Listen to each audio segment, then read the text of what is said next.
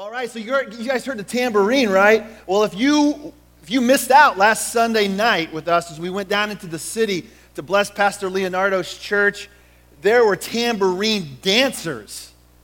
Not just tambourines, but there were three girls in the front of the stage dancing with tambourines. It was awesome. My wife was so moved. She and her and Barb went and got a tambourine themselves and were playing. It was, it was really, really amazing. We had an incredible time. Thank you so much for those who were able to go down on Sunday night and bless their church. And they were such a blessing to us. If you're not familiar with what I'm talking about, there's an inner city church. It's a Hispanic church. That, and he, the pastor came and spoke here last week, and then I got to go speak Sunday evening down at their church. And it was an incredible, incredible experience. Well, welcome to the Calling Community Church. We're excited that you're here. I'm Pastor Brady Testorf, and blessed to be a chance to be a part of what's going on here in this community. Well, happy birthday, America, yesterday. That was was exciting. Anybody, nobody got hurt? Anybody set anything on fire other than like lighting stuff on fire to make it blow up? No, no major damage. That's good. I wanted to read just a just something to you and see if this sounds familiar to you. You tell me what, where this comes from. We, therefore, the representatives of the United States of America in General Congress, assembled appealing to the Supreme Judge of the world for the rectitude of our intentions, do, in the name and by authority of the good people of these colonies, solemnly publish and declare that these united colonies are and of right ought to be free and independent states. They are absolved from all allegiance to the British crown, and that all political connection between them and the state of Great Britain is and ought to be totally dissolved. And that as a free and independent states, they have full power to levy war, conclude peace, contract alliances, establish commerce, and do all other acts and things which independent states may of right do. I like that. Just kind of like in anything else we want to do, by goodness, because we are free. And for the support of this declaration with a firm reliance on the protection of divine providence, we mutually pledge to each other our lives, our fortunes, and our sacred honor. Now, where does that come from? Declaration of Independence, the very last last paragraph or statement that it says, and I love that because to me, it, this very end where it says, we, and I think we as a church mutually pledge to each other our lives, our fortunes, and our sacred honor. And we are here to support and encourage one another. So I thought that was appropriate for what we celebrated yesterday. Remember that, uh, that these attendance books that we send through the aisles are really, really important to us, and we encourage you to, to fill those. Hopefully those will, will get to you. But I want you to do something additional today. Something additional today that uh, will require a little bit of work on your part. At the end of each, well, every other aisle, you'll see some cards and pens. Now, here's the good news. These are the official Calling Community Church pens, and you can keep those if you want to, and then give those away. It's a little shameless form of advertising out in the community. But I want you to, if you have never filled out an information card, for one, I want you to fill that out, okay? I'm not going to come and police you and track you down if you don't do it, but I want to encourage you to do that today. And when you're done, when you're leaving today, just place it in the offering basket, because we have a, a database for our church, and it's really important. Like if I say, man, I just really feel like I want to send a card to uh, Phil Dorman, and I get on there and I look up Phil Dorman's name, and all I have is his name, and I don't have his address, it makes it really difficult for me to um, to go ahead and do that quickly. And so we want to make sure we have, and, and fill it out completely too, and we'll fill it in to the database and make sure all that information is correct. And I want you to, everybody have a card, get a card if you can, because I want to have you do something with that at the end of the service, okay? So everyone gets to participate today. So it's important that you get one of those cards and a pen, all right? So they're on the, the aisles, and so just grab, pass them down if you're on an aisle. Make sure everyone has access to that so everyone can play along. Okay, so for the next few weeks, we are going to jump in to the book of Ephesians, which is similar to the book of Colossians because it was written by the same author, the guy named Paul, the Apostle Paul, written from prison probably around the same time that he wrote the book of Colossians.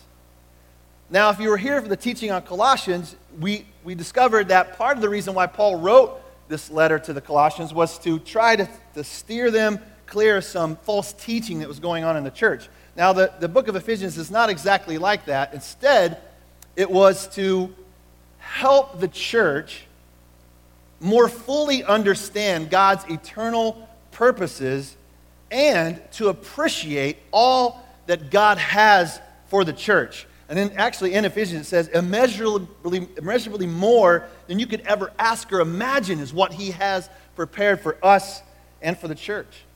For instance, you'll find scripture where it says that we are saved by his grace by putting our faith in the death and resurrection of Jesus. And it's not only for our personal benefit, which it does benefit us, but it's also for the fact of bringing glory to God. You'll find out that it's it's not only... Salvation is not only for this life after we die, but salvation is life for us right now, that it's life full, abundantly more than we could ever ask or imagine. It's full life that he speaks of. And I love the fact that in the end, you know, in the end, we all win. If you're a follower of Jesus Christ, we win because death, it says, is swallowed up in victory because of the resurrection of Jesus. But we can't just sit around, and we should not just sit around and wait for that day to come.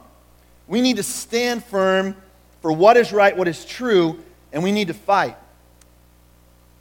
Here's the deal. We're going to get all that is ours in death. But I want to ask you a question this morning. Do you want all that God has for you in this life?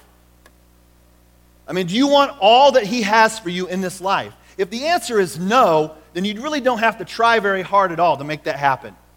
You can basically just stop trying and just kind of get by. If you don't want all that he has for you, but if you want everything that he has for you, then it's going to require us to stand. Stand firm. Stand strong. Because there is a fight. There is a battle. So I want you to turn with me to Ephesians chapter six. So here's how it's going to work. For, for the next few weeks, I'm going to encourage you and challenge you. Like this week, I want you to, to read Ephesians chapter one. Just read it throughout the week. Every day. Couple times a day if you want to. Listen to it on your Bible app. Listen to it as you're driving down the road, as you're coming and going. Just l- let God's word speak to you because there's a lot of truth in all these chapters. We'll start out with chapter one. And then, in correspondence with that, each week we're going to talk about the six different pieces of armor that God says we need to put on in order to stand firm and fight this good fight. And the first piece of armor will be the, uh, the belt of truth, and we'll get to that in just a moment. So I want you to turn to someone close to you, look at them, and tell and say this to them. There is a conflict. Look at them. Look at your daughters, your daughter, your... There is a conflict. Someone look at, Tr- hey, Trish, there's a conflict. Yeah, my wife's pointing at me, and she says, and you're the problem right there, pal. Then I want you to look at them and say, there is an enemy, but you aren't him. Though sometimes you frustrate me just a little bit. No, that's for the wives, for the husbands. That was good. The, the battle is real, and it is not against flesh and blood, which we'll discover here in just a moment. It's a spiritual fight. Therefore, we don't have any tangible weapons that we can effectively I- employ them against the devil and his minions. Now, when you hear minions, young people don't think it's little Tic Tac-shaped characters wearing overalls, all right, with big eyes. That's not what I'm talking about, all right? Those are minions, but a different kind. We're not given a specific list of tactics that the enemy will use, Satan will use against us, but we know from Scripture, here's, a, here's something that is true about the enemy. He's a liar, all right? That's the truth. John eight forty-four says that he was a murderer from the beginning, not holding to the truth, for there is no truth in him, and when he lies, he speaks his native language, for he is a liar and the father of lies. And so we know our enemy is not going to be honest with us. He's not going to tell us the truth. He's really good at deceiving. He's been practicing it for years, and he knows exactly how to get us. So that's the reason why we have to learn to stand and fight. However, it says we have an armor that we can put on that will help us be able to stand, and then we'll, we will have victory regardless of whatever Satan's strategy is. So how do you tell a counterfeit? Like if you were wanting to tell what a counterfeit bill looks like, a dollar bill or any kind of a bill, how do you be, how, what's the best way to be able to determine what a counterfeit looks like? what? Hold it up to the light, all right? That's right, hold it up to the light. And that's good. That's a good transition into, instead, I would encourage you to really study and figure out what the real, real bill looks like. So if you spend enough time really studying the truth of what the real one looks like, when a counterfeit comes along, you're like, no, this is not real because I know what the truth looks like. So we need to study what is real, right? And we need to know what is true so that we can determine what is fake. So then Jesus, who is the truth, is something we should study. We should get to know him. And the more we know him, the more we know when something that comes along that is not real and that is, that is false. So we need to study the truth. So the opposite could be said of Jesus. He was a giver of life from the beginning, never wavering from the truth, for there is no deceit in him. When he speaks, he speaks the truth. He speaks his native language, for he is truthful and the father of truth. So the first element we're going to look at is the armor, uh, of armor is going to be the belt of truth. So let's read, let's read Ephesians six real quick, starting at verse ten. All right, so we're going to spend a lot of time there, but then remember your homework is, is to study through Ephesians chapter one. Okay, now I'm giving you an opportunity, kind of a hint of how do you want to know what the truth is, is get in it, get in the truth, spend some time in it, all right? And I want you, uh, you, you have, all of you have permission to hold me accountable this week, well, any day, really, you can hold me accountable, but I want you to challenge me via Facebook, text message. You see me see me at Starbucks or in the, at the hot tub at the Y, because that's the only two places I really hang out. Um, when you see me there, I want you to say, Brady, have you read Ephesians one today?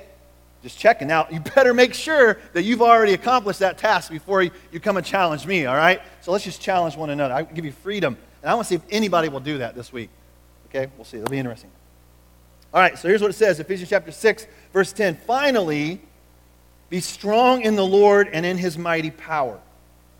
Put on the full armor of God so that you can take your stand against the devil's schemes.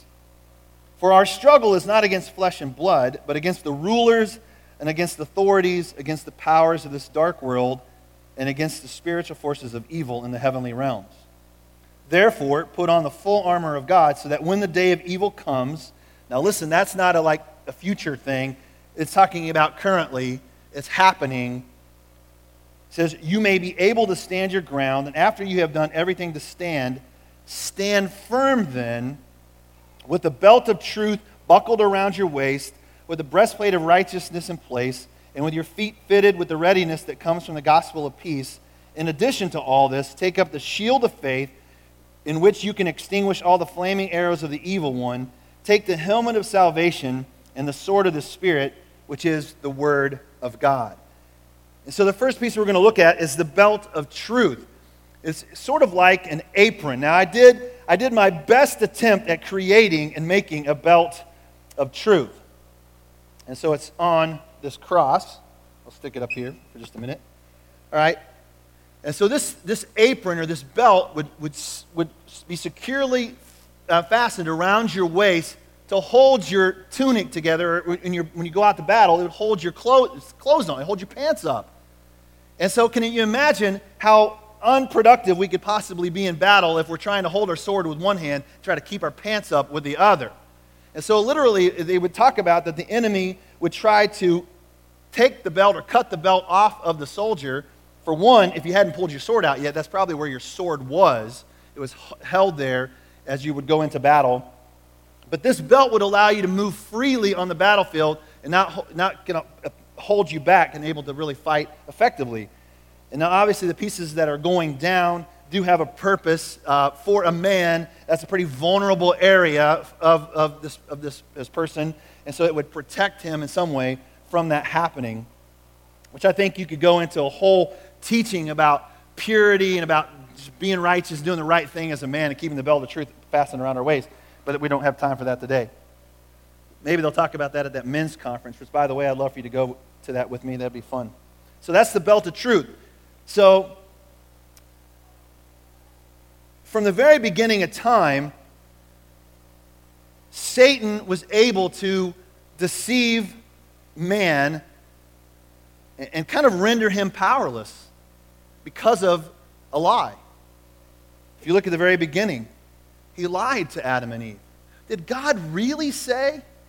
I mean, did he really say you would die if you ate that? I mean, just enough question in Eve's mind, like, well, I mean, I don't know. Did he really say that? I mean, it's kind of a trick question. And so he uses a lie to distort the truth, and that caused a problem for all mankind in that particular moment. And you realize that the enemy is still doing that today. It's not like he just did it one time, so, well, I just I just brought a curse upon mankind. That's awesome. I'm, I'm done with my, my job here. No, he continues to do the same thing to us today. So we need to have a core belief, some truth in the center of who we are to give us a place to stand firm on. You think about it in your physical body. You talk about all they talk about all the time when exercising and working out. Like how what about your core? How strong is your core? Are you doing some core workout, you know? You you lead workout. You know exactly what I'm talking about. The core is the center and it's our foundation for everything that we believe when it comes to a spiritual thing. So like, view it like this, like the core, like our truth is our plumb line. It is the thing that, that we build our life upon, and it must be true so that we can build from that in order to create this life that God has for us. And I want you to think about this, because here's the reason why this is so important, because what you believe about God affects every area of your life. So wrap your mind around wrap your mind around this truth. What you believe about God affects every area of your life. I know a, a gentleman who says, I cannot wrap my mind around the fact that God is love, because I the God I experienced when I was a kid was a God who was a tyrant. And he was he had his thumb on me all the time. I felt like I could do nothing to please him, and I was always failing. Now, some of that had to do with because that was a reflection of his father, his earthly father, which, by the way, dads, how your children see you so many times is the way they see God. So let that truth sink deep. So so we, we have a trouble with maybe receiving love or even knowing how to give love. When it comes to how we see God, it has a dramatic effect on our sexuality. I mean, it just it just does. There's no way around it. It has a it has an effect on how we spend our money and what we value, what we put as a priority, the things that we have on our budget. It has a, it has a just a, a dramatic effect on that. How we see God, uh, it, it affects the way we see each other. The way we see someone whose skin color is a little bit different than ours, whose nationality is different than ours. Which, by the way, I didn't was able to get this at the beginning. But yesterday was Yesenia and her brother Powell's ninth anniversary in America. They came, yeah, amen, amen. And uh, she loves it when I point her out because she's just keeping her head down like, please don't look at me. But, and here's another blessing, in a month from now, I will be a grandpa and Trish will be uh, a mammal or a meemaw or a grandma or whatever you want to call her. So life is going to be different in about a month from now in a lot of different ways. But the way we see God and the way we the way we believe about him affects the way I see you. And if I somehow could rationalize in my mind that God hates you for whatever reason, then it gives me freedom to hate you too. And see, that, that's just not God at all. When we get to study, when we know the truth of who he is and his character, which how do we know what God's character is? Where do we get that picture? Who do we see it in? Christ. We see it in Jesus, right? He's a visi- visible image of the invisible God. So we see it in the way he treats others, in the way that he interacts with people. And I want to share a story with you in just a little bit from Scripture about the way Jesus interacts with people. And, and you just see it's a constant. It's just a a consistent reminder of who Jesus is. It's pretty powerful. I want to show you a video clip that comes from the movie Passion of the Christ that has to do with truth. And so let's let's take a look at this. The truth is out there. It's here. It's closer than you can imagine. The question is, is will we hear it when it's spoken? I was reminded just a few days ago of a uh, of this saying, what is better, a truth that brings a tear or a lie that draws a smile? Now you say, Brady, um, When my, my when my wife asked me how I look in that outfit, I'm really struggling with that particular issue right there. Because I'm afraid if I tell the truth, it might bring a tear. And so should I tell her the truth, or should I just say what will make her smile? I think that's just a, that's just a simple example, but I think it's a little bit deeper than that. What is better? Truth that brings a tear, a lie that draws a smile. So let me ask you this question. What is absolute truth? So you're going to need to, to, to speak up a little bit, but I want to hear what What is, and I've got a list here, but I want to hear from you. What is what is absolute truth? The Bible, all right? Some would say, well, that's subjective because what's true for you is not true for me. Now, we would believe, putting on the belt of truth, we would believe God's word is true, okay? And we believe that it's true for all people, all places, all time. So I'll, I'll go with that answer. I, I think it's true. What else? Gravity, yeah, that's right. Like, if I say, you know what, I really don't believe in gravity like you believe in gravity. I mean, like, I'm gl- I'm good for you. I'm happy that makes you feel good. You feel secure in your gravity-ness or whatever. But I am personally okay with just thinking it's not real. And then you would say, well, okay, prove it, Brady. And then I would turn, and then I would fall straight back, and then Justin would have to save my life because I would probably almost die. Because it's true for all people, all places, all time, right? Which is that, that is what is the definition of absolute truth. All right, one more. Verifiable and cannot be reduced. Something that is verifiable, you can prove it, and cannot be diminished or reduced. How about we've all sinned? And we all fall short of the glory of God. Can any of us, with a stone in our hand, say, I have not sinned, therefore I have a right to throw this at you? We would all have to put our stones down and walk away, right? Because we know that is an absolute truth for all people, all places, all time. Uh, how about this? We're all going to die. Not right now. Don't freak out. Some of the little kids, if you got little kids sitting next to you, please explain. He doesn't mean now, someday, when you're really old. Unless Jesus comes back in our lifetime, we're all going to die. How about this? We all have free will, right? You exercised it today by getting in your vehicle and driving here.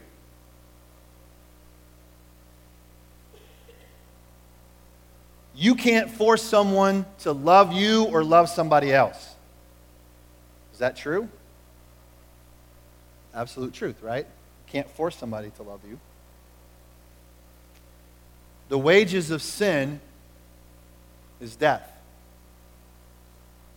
Whether you believe that God exists or not, the truth is, is when you do something that brings dishonor to even the God that you don't think exists, you suffer for it. So subjective truth could be something maybe like, um, it's hot in here. Or no, I think it's cold in here. Could just depends on how you're dressed and who you are and how your body makeup is. The Royals are the best team in baseball. We got some amens. We got some, eh, I don't know. Not in the last few games. I guess they didn't win a couple nights ago. They have a good record, you know, which is true. Chick-fil-A is the best chicken sandwich in the world. Subjective. It is pretty good. I heard the Zupans ate at Chick-fil-A yesterday. I have a spy there. She always tells me who eats there. Last week, oh, I need my phone back, sweetheart. Would you give it back to me? Figure out how to get it off that selfie stick thing. Last week, somebody can just give it to me like this. My eyesight, I'm like, that's really what this is for. I just can't see very close anymore. I have to pull it away like that. I think it goes like that. There we go. Here we go. You can have the stick back. I'll just put it here. That's Emma's. We don't want to lose that thing. Get in trouble. Last week someone came to church, and one of the reasons why they came to church, and I, and I expected this, and it's it's not a surprise to me, one of the reasons why they came is because they wanted to know if I was going to make a statement from the pulpit about same-sex marriage. And I'll just share some truth with you. Our bylaws for this church state that marriage is to be between a man and a woman forever. That's what our bylaws state. Okay? As a pastor, I will not do a wedding for a same-sex couple. I just believe that in the beginning, how God ordained it to be is how it's supposed to be. Now, I know it's a sensitive subject for people, and I will post on Facebook a link, on our Calling Community Church Facebook page, a link to a document that is as close to my heart as I could possibly get that says it in a very intelligent way. It's called Five Things That Jesus Would Say to the Gay Community. And I believe it's scripture, and I believe it's true. That's what I would say I would stand on. But here's the last pers- uh, part of this statement, and here's But here's, here's what I want you to hear. This is not for a particular group of people that I'll pull out of the crowd and bring over here and sit and say, this is just for you. This is for all of us, okay? This is absolute truth for all of us, no matter where you are right now in your life. This is for you, so I want you to hear this. There is no permanent joy outside of Jesus. Jesus wants what is best for you, and he wants you to experience a full life. Jesus is not concerned with, with winning an argument or forcing you to do something you don't want to do. Jesus wants you to know that your relationship with him is better than anything else out there. Now listen, church, that deserves an amen. Do you believe that a relationship with Jesus is better than anything this world has to offer? If you have not nailed that down in your heart, if that's not a part of what of your core truth, then life is not going to have meaning and purpose in the way that God intends it to have for you. Now, it might be good, but it won't be the best. And until you reach that point, listen to this, Jesus will be here patiently drawing you to himself. And that, I believe, is true for all people in all places in all time. God must be really serious about this whole truth issue. I mean, after all, it's one of the Ten Commandments, right? In Proverbs six, it says, a lying tongue is one of the things that is detestable to God. In Proverbs twenty-three, it says that you should buy the truth, purchase it. Like, go out and get it, invest in it, put everything you have into truth, and do not sell it. It's not something you can buy and wait till a better thing comes along and sell it for a profit. It says it's the most valuable thing that you can own. Wisdom, instruction, and insight as well go along with this truth. The truth is the whole story. If you look it up in the dictionary, the truth is the whole story. And so let me just challenge you a little bit. And this, uh, and I've wrestled with this. I've struggled with this in my life. Sometimes I like to leave out certain details to protect the innocent, which I think is me. But yet that makes me guilty because I just lied. Over and over again, I've heard, Brady, man, people love the church. They love the protection and the direction they get from the church, but they do not like the correction, because when the truth comes, sometimes it hurts a little bit, and we don't want to hear it, which is the reason why, let's just be real, some people don't want to come and sit here because they don't want to hear the truth. Or they'll just make up their own version and say, I'll live in my own truth.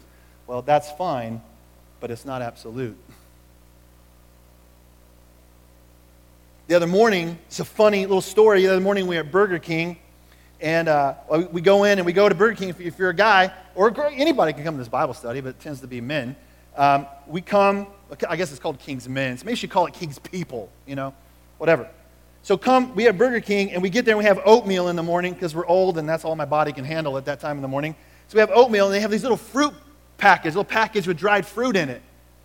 Another, the other morning, it was devastating because they're like, Brady, I'm sorry, we're out of fruit packages. I was like, what? How is that possible? How could that be true? well, you know, here's the whole story. And so he unpacks the story for him. He says, we don't order a case of it because not enough people eat it and then it goes bad. And so we have to borrow some from another store. And then the other manager's dad died and he was gone and I was stuck here on my own and I didn't have time to go get it. And all of a sudden I start feeling pretty lousy about my desire for these little fruit packages. Like, do I really need that fruit package? His dad died after all. So when I get the whole story, when I get the truth, I'm like, ah, that makes sense. No problem. We'll just wait. So then he comes back later and says, the fruit's on the way. We ordered a case of it. And when it when it starts to go bad, I'm giving you all of it. And you'll figure out what to do with it. Good. So don't be surprised if you come in the church one day and we give you a small package of fruit along with your information card. But you, when I heard the whole story, I was like, oh, okay, that makes sense. Does that make sense? When you hear the whole story, that's the truth. When you get all the details, all of the witnesses, Jesus, Jesus in John chapter eight, it's beautiful. Jesus said, oh, yeah, you, you know, you you don't want to believe in me, but I'll tell you that I am not, I'm just not saying this myself. I have a witness. The Father is the witness. And I have someone who can verify my story and verify that it's true. The truth sets you free. That's also in John chapter eight, verse thirty-two. And, and by the way, when you think about that, truth sets you free. Honesty is the key to recovery. In any area of your life, honesty or truth is the key to healing. Now, same, same fruit, fruit story. This guy that was there with us on uh, Tuesday morning, he eats fruit too, and he really loves it, and he was really disappointed. But while we were there, He con- he confessed something. What is that? Oh, somebody's trying to call me on Instant Messenger. Are you serious? That's crazy. I didn't even know that was possible. Wow, somebody teach me how to work this thing. Anyway, so so confession brings healing. James chapter five, when we confess our sins one to another, it says, then you'll be healed. So there's something powerful about the truth being known, right? Something powerful about this. So, so Randy, my friend, says, guys, I have I have a confession. I, there's something I got to share with you. I mean, that's when I really love this time on, on Tuesday morning. Studying the Bible and joking, all that stuff is great. But when someone is willing to be vulnerable enough to say the truth and the whole story about what really is going on in his life, he said, I've been having this pain in my sciatic nerve, and it's been hurting me for so long, and it's caused me to be I'm irritable and angry and short and frustrated, and I've, and I've treated my wife harshly. Now, you know, he got convicted of that because in Colossians, where it says, husbands, love your wives and do not be harsh with them, the word of God pierced his heart, and he said, I've been harsh with my wife. I need to ask for forgiveness. Would you pray for me? So we gathered around right there at Burger King. We prayed over him. I prayed for physical healing for his body, too, so that problem would go away. He immediately text messaged his wife afterwards and said, honey, I'm really sorry for being short with you. Would you please forgive me? She says, yes, dear, absolutely. And he walked out of there feeling a lot better on the inside.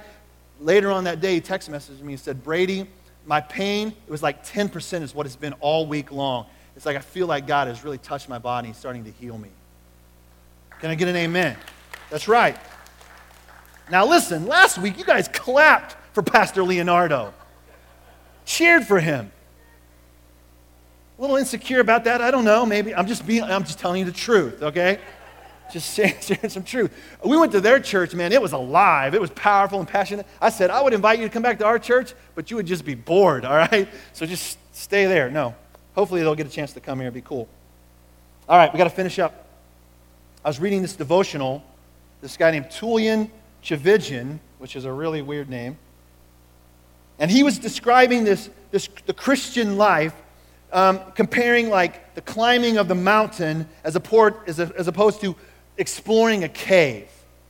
Okay, a lot of times we like to talk about like, well, I want to be on the mountain. I want to have a mountaintop experience. I want to climb to the heights and just experience God. But he says, you know what? I think the way to truly experience God is to dig down deep into places of truth. And listen to what he says. True growth as a Christian involves recognizing that there is always another cavern to explore. There's always another crevice of self-centeredness or a stalactite, if you know what those are, of jealousy. The light of Jesus shines into deeper and darker corners, and this is what it says when it gets into those deepest, darkest places. It says, yes, I can redeem that too.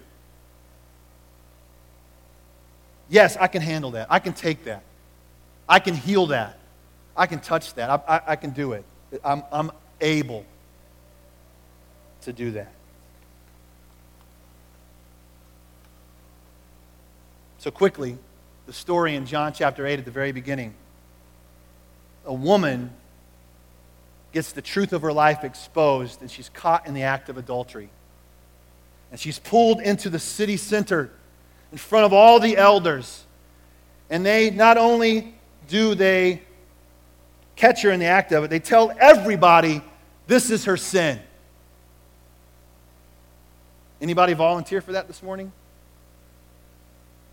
Stand before the crowd. This is my sin. I promise you, if you do it, it'll hurt. But you might walk out of here more free than you've ever felt in your entire life. She didn't have a choice. And in their culture, they said, Jesus, the law says we must stone her. She deserves to die. Now, is that the same Jesus that is waiting patiently? No, that's not the way they proclaim him. They want to see if they can trip Jesus up, to see if he'll be, if he'll go against the truth of who he is, his character, who he really is. And Jesus starts to write in the sand, and historians, who knows what Jesus was writing? Maybe he's writing their name. Maybe he's writing her name. Maybe he's writing with a big heart, Jesus loves you. And by the way, I'm Jesus. I love you. Who knows what he's writing in the sand? But whatever it was, Jesus then tells them, hey, whoever of you who has not sinned, somehow you've avoided that. Way to go. I'm proud of you, because I'm really the only one that's ever accomplished that, but now there's two of us. Why don't you go ahead and throw the first stone? And if you know the story, what happens? From the oldest to the youngest, from the wisest that knows better and has more sin to deal with, they drop the stone and they walk away. And so then Jesus says, hey, look around you. Is there anyone here that condemns you? Listen, ladies and gentlemen, as Christians, here's some truth. We don't have the right to condemn anybody. It's not our job.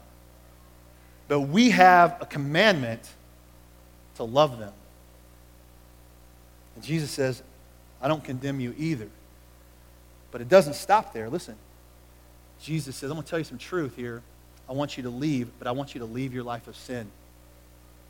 I'm not winking at it. I'm not saying it's okay. I'm not saying, hey, honey, how's it going for you? How's it working out for you? Is this a good life for you? Keep doing it. He said, I want you to leave your life of sin, because you know why? Because Jesus says, I have something better for you.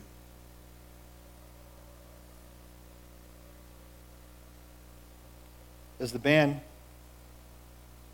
comes up, I want to encourage you with the little passage of Scripture that comes from the, your, your reading challenge this week from Ephesians chapter one. Here's some truth that you can find here. Listen to this. God predestined us for adoption. Do you believe that God predestined Yesenia and Paul to be in this place, to sit where she's sitting today? He predestined. He knew it was going to happen. God predestined us for adoption, not to an earthly family, but to sonship through Jesus Christ, to be a part of his family, to belong to God in accordance with his pleasure and his will, to the praise of the glorious grace which he has freely given us in the one that he loves. And in Jesus, listen to this truth, we have redemption through his blood, the forgiveness of sins in accordance with the riches of God's grace that he has lavished on us, with all wisdom and with all understanding. Here's some truth to finish with. This day, God chooses to adopt you. He picks you out of the crowd and says, I want you to be mine.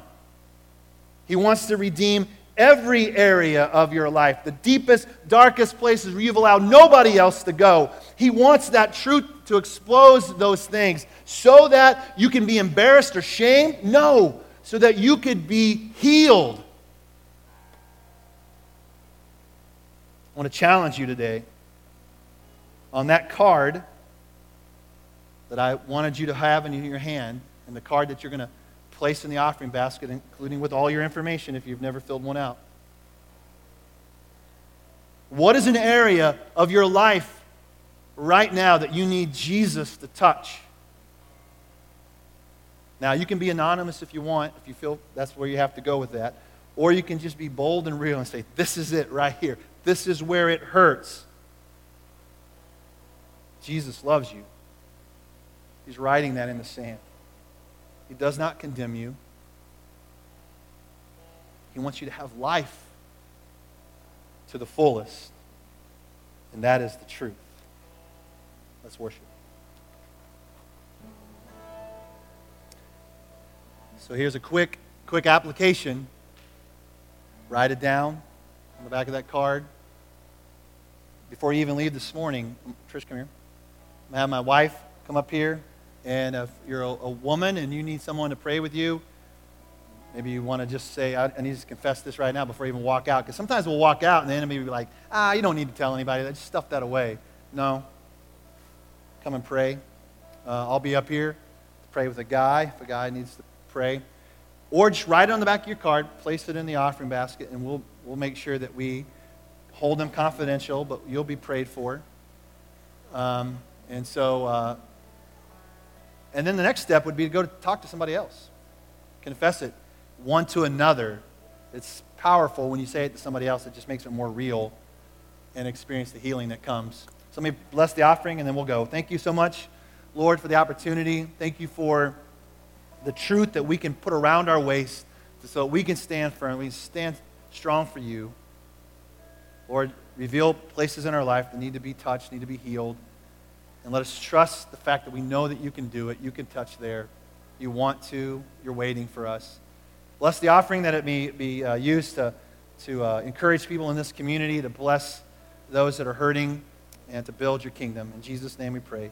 Amen. Thank you so much for being here. Uh, hopefully we'll get a chance to see you next week.